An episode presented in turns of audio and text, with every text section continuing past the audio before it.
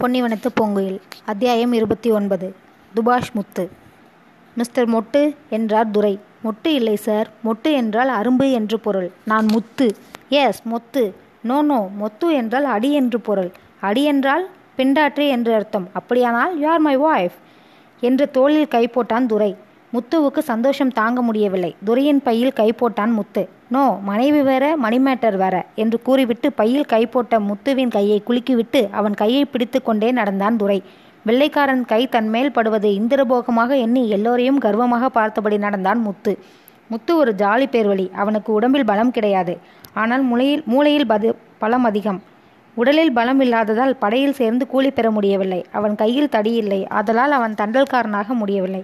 தேசத்தில் அவனை மதிப்பவர்கள் இல்லை. ஆதலால் அவனுக்கு தேசபக்தி இல்லை. அவன் சும்மா இருந்தாலும் அறிவு சும்மா இருக்குமா? அவன் துவிபாஷி வேலையில் இறங்கினான். முளையில் போட்ட முடிச்சை மாடு கூட அவிழ்த்துவிடும். ஆனால் இவனை போன்றவர்கள் மூளையால் போட்ட முடிச்சை அவிழ்க்க முன்னூறு ஆண்டுகளாகும். போர்க்களங்களின் மேல் கழுகுகள் வட்டமிடுவதைப் போல் அப்போது உட்பகை மிகுந்த நம் நாட்டில் எங்கு பார்த்தாலும் அந்நிய நாட்டினர் வட்டமிட்டு கொண்டே இருந்தார்கள். அவர்களில் ஒருவர்தான் நமது பாண்டிச்சேரி துரை. அவன் தமிழ்நாட்டின் கட்டடங்களை பார்க்க வந்தவன். தேன் பெருகும் காவிரியின் தென்கரையிலே ஒரு மலை. அது கணபதியின் உருவில் அமைந்த மலை. அம்மலை மீதிருந்து இரண்டு அருவிகள் ஓடிக்கொண்டிருந்தன. ஒன்று கருணை அருவி மற்றொன்று தமிழருவி இவை இரண்டுமே தாயுமானவரிடம் இருந்துதான் வெளிவருகின்றன. திருச்சி மலைக்கோயிலில் குடிக்கொண்ட தெய்வம் தாயுமானவரின் கருணையும் அதே திருச்சி அரண்மனையில் பணிபுரிந்த சைவ தாயுமானவரின் பாடலும் தான் நாம் குறிப்பிடுபவை. தென்னாட்டுக்கே திலகமாகிய திருச்சிராப்பள்ளி தெருவில்தான் துபாஷ் முத்துவின் பாண்டிச்சேரி துறையும் பவனி வந்தார்கள். துபாஷ் முத்துவும் தமிழ்நாட்டு கட்டடக்கலையை பார்க்க வந்த பாண்டிச்சேரி துறையும் சின்ன கடை வீதி வழியாக நடந்து செல்லும் போது அவர்கள் எதிரில் இன்னும் ஓர் அந்நிய கோஷ்டி வந்து கொண்டிருந்தது.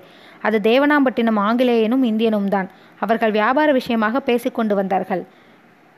மேன் இது என்ன? என்று பண்ணை காட்ட என்று பண்ணை காட்டு மாலையிலிருந்து வந்து இறங்கியிருந்த ஒரு பழக்குவியலை காட்டி கேட்டான் தேவனாம்பட்டினம் துரை. இது பழம் என்றான் துபாஷ். ஆங்கிலத்துறைக்கு தமிழின் சிறப்பு லகரம் உச்சரிக்க வரவில்லை. அவன் ப்ளம் என்றான். இதை கேட்டுவிட்டு கொடைக்கானலில் இருந்து வந்த அவ்வகை பழங்கள் எல்லாம் ஆங்கில மோகத்தில் தங்கள் பெயரையே ப்ளம் என்று அன்று முதல் மாற்றிக்கொண்டு விட்டன. எதிரில் வந்த ஆங்கிலேய துறையை பார்த்தவுடன் பிரெஞ்சு துறை துப்பாக்கியில் கை போட்டான். இதன் நடுவே டிராங்க்யூபார் டச்சு துறை வந்து சேர்ந்தான். இவனோடு கூடவும் நம் துபாஷி ஒருவர் வந்தார். இவன் தெப்பக்குளத்தில் கப்பலை விடலாமா? என்று பார்க்க வந்தவன். டூட்டுக்குரின் போர்க்கு போர்ச்சுகூசிய துறை ஒருவன் எலிமூஞ்சூர் எங்கே இருக்கிறது என்று கேட்டுக்கொண்டே வந்தான். அக்காலத்தில் அவர்கள் திருவெரும்பூரில் இருக்கும் எறும்பீசரை எலிமூஞ்சர் என்று தங்கள் மொழியில் சுத்தமாக உச்சரிப்பார்கள். இவன் வாஸ்கோடகாமாவின் வழியில் வந்தவன். கப்பல் கட்டுவதிலும் கடல் வேட்டையாடுவதிலும் இவர்கள் நிபுணர்கள். ஆனால் கொள்ளிடத்தில் அப்போது நடைபெறும் பரிசல் விடும் போட்டியை பார்க்க வந்ததாக கூறினான். இவ்வாறு கட்டடங்களை பார்க்க ஒருவரும் கடைவீதியை பார்க்க ஒருவரும் கப்பலை விட ஒருவரும் பரிசல் போட்டியை பார்க்க ஒருவரும் ஆக நான்கு நாட்டினர் வந்தாலும் எல்லாரும் காரிய கண்ணோடு வந்தவர்களே. இதனிடையில் ஆதானுபாகுவாய் ஆறடி உயரத்தில் இடையில் பஞ்சகச்சமும் அதன் மேல் உத்தரீயமும் கட்டிக்கொண்டு கையில் கமண்டலமும் வெந்தாடியும் மார்பில் புரள மேலே பூணூலுடன் பூணூலுடன் நெற்றியில் சந்தன பொட்டுடன் ஒருவர் பந்தா பத்தாய கடை சந்திலிருந்து வெளியே வந்தார். இவர் தம்மை ரோமாபுரி முனிவர் என்று சொல்லிக் கொண்டார். அவருடன் கூட தத்துவ போதக பண்டாரம் வேதநாத ஐயர் ஞானப்பிரகாச சாஸ்திரியார் சத்யநேய சாமியார் முதலிய முதலிய நம் நாட்டு பெயர்களை கொண்ட பல அயல்நாட்டு துறவிகளும் வந்தனர். அவர்கள் முறையே தக்க ஆசிரியர்களிடம் தமிழ் பயின்று நமது ஆகம புராணங்களை எல்லாம் ஓதி உணர்ந்தவர்கள். தங்கள் உடல் பொருள் ஆவிய அனைத்தையும் இயேசுநாதரின் போதனைகளை பரப்பும் பணிக்கே அர்ப்பணித்துக் கொண்டவர்கள்.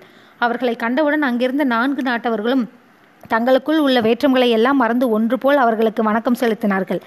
அது மதவெறி மித மிகுந்திருந்த காலம். உலகுக்கு ஒரு பொதுமொழி இல்லாத காலம். ஒருவர் சமயத்தை மற்றொரு மற்றொருவர் புரிந்து கொள்ள ஆசைப்படாத காலம். புரிந்து கொள்ளாமலேயே சந்தேகப்பட்ட காலம். இவ்வாறு ஒரு வட்டமாக அயல்நாட்டார் நிற்கும் இடத்தை நோக்கி முருங்கைக்காய் பற்றி இருவர் மூங்கில் கம்புகளுடன் வந்தார்கள். இதை பார்த்து விட்டு ஒரு கூட்டம் ஓடி வந்தது. உடனே நால்வரும் பிரிந்து வெவ்வேறு வழியாக விரைந்தனர். முத்துவும் பாண்டிச்சேரி துறையும் கீழ் கீழாண்டார் தெருப்பக்கமாக போகும்போது ஒரு கோழி வியாபாரி தைரியமாக அவர்களை நெருங்கினார். கொக்கரக்கோ என்று கூவி வேண்டுமா என்று கேட்டார். எஸ் காக் காக் என்றான் துரை உடனே கூடையில் அவன் கைவிட்டான். சேவல் ஒன்றை எடுத்து அவனிடம் கொடுக்க அது இந்த சமயம் பார்த்துதானா கத்த வேண்டும்? கொக்கரக்கோ என்று கூவாமல் பீ என்று அகவியது. வெள்ளைக்காரன் விழித்தான். இது சேவலா? வேறு ஏதாவது பறவையா? என்று அவனுக்கு புரியவில்லை. முத்துவை பார்த்தான். முத்து கெட்டிக்காரன் அல்லவா? சமயோஜித புத்தியால் உடனே சமாளித்தான். எஸ் துரை இது பீகாக். கோழியின் விலைக்கு விரலால் விராலிமலை மயில் குஞ்சுகளை விற்றுவிட்ட குதூகலமடைந்தான் வியாபாரி. அன்று முதல் மயில் பீகாக்காக மாகியது. வியாபாரியின் கையிலிருந்து துபாஷ் முத்துவின் கைக்கு சில்லறை மாறியது. தன் சமயோஜித புத்தியை மெச்சிக்கொண்டான் துபாஷ். மிஸ்டர் மொட்டு நம் வென் வந்த நேரம் நேம் என்ன? என்று வந்த தெருவின் பெயரை கேட்டான் துரை. சின்ன கடை வீதி என்றான் முத்து. துரை ஒரு காகிதத்தில் அதை எஸ்ஐஎன்ஏ பஜார் என்று எழுதி கொண்டான். முத்து அந்த காகிதத்தை வாங்கி திருத்தமாக சைனா பஜார் என்று மா படித்தான். செரிங்காம போவாமா? என்றான் துரை. புதுச்சேரியை பாண்டிச்சேரியாகவும் மலையேறி தரங்கம்பாடியை டிராங்கியூபார் ஆகவும் பழைய கிணறுகளை தூர்த்து புது கிணறுகளை அடிக்கடி தோண்டுவதால் தூத்துக்குடி என்று பெயர் பெற்ற தித்தளம் கொலிக்கும் முத்துத்துறையை டிட்டுக்குறையனாகவும் திருச்சிராப்பள்ளி என்னும் அழகிய தமிழ் பெயரை ட்ரிச்சியாக்கியும் ஊரை கெடுத்த அந்த புண்ணியவான்களிடத்தில் அது செரிங்காம் அல்ல ஸ்ரீரங்கம் என்று முத்து சொல்வானா? எஸ் என்றான். இருவரும் திருவங்க திருவரங்கத்தில் நுழைந்தார்கள்.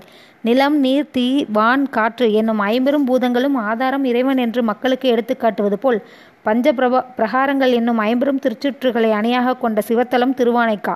ஓம் நமோ நாராயணா என்ற அஷ்டாட்சர மந்திரத்தில் ஓம் என்னும் பிரணவத்தை விமானமாகவும் மற்ற ஏழு அஷ்டா அஷ் அச்சரங்களையும் சப்த பிரகாரங்களாகவும் கொண்ட பெரிய கோயில் திருவரங்கம். சரித்திரத்தை கல்வெட்டில் வெட்டிய கோவில்கள் உண்டு. ஆனால் சரித்திரத்தையே கல்லால் வெட்டிய கோவில் திருவரங்கம். தமிழை வளர்த்த கோவில்கள் பல உண்டு. ஆனால் தமிழை வளர்த்த பன்னிரு ஆழ்வார்களையும் கவிச்சக்கரவர்த்தி கம்பரையும் கவிஞரும் சிலைகளாக ஆக்கி அவர்களுக்கு திருவிழாவும் செய்து தமிழை வளர்த்தவர்களை வளர்க்கும் திருப்பதி திருவரங்கம். அக்கோவிலில் உள்ள ஒவ்வொரு கல்லும் கதை சொல்லும். ஒவ்வொரு சிலையும் சிற்பங்களுக்கு பாடம் சொல்லும். ஒவ்வொரு மண்டபமும் பொறியியலையை போதிக்கும். அது பக்தர்களுக்கு கோவில் கலைஞர்களுக்கு கருவூலம் ஆண்களுக்கு வரம் பெண்களுக்கு அழகு அரசர்களுக்கு அறம். துறவைகளுக்கு ஞானம். இவற்றை போது போதிக்கும் ஒரு சர்வகலாசாலை அதை பார்க்கத்தான் முடியும். அதேபோல் மற்றொன்றை பண்ணிவிட முடியாது.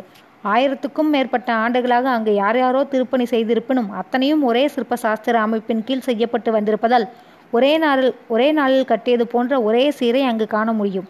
திருவரங்கத்துக்குள் நுழையும் முன் அங்கு பாதியாக நின்ற ராஜகோபுரத்தை பார்த்தே பாண்டிச்சேரி துறை பரவசமடைந்தான்.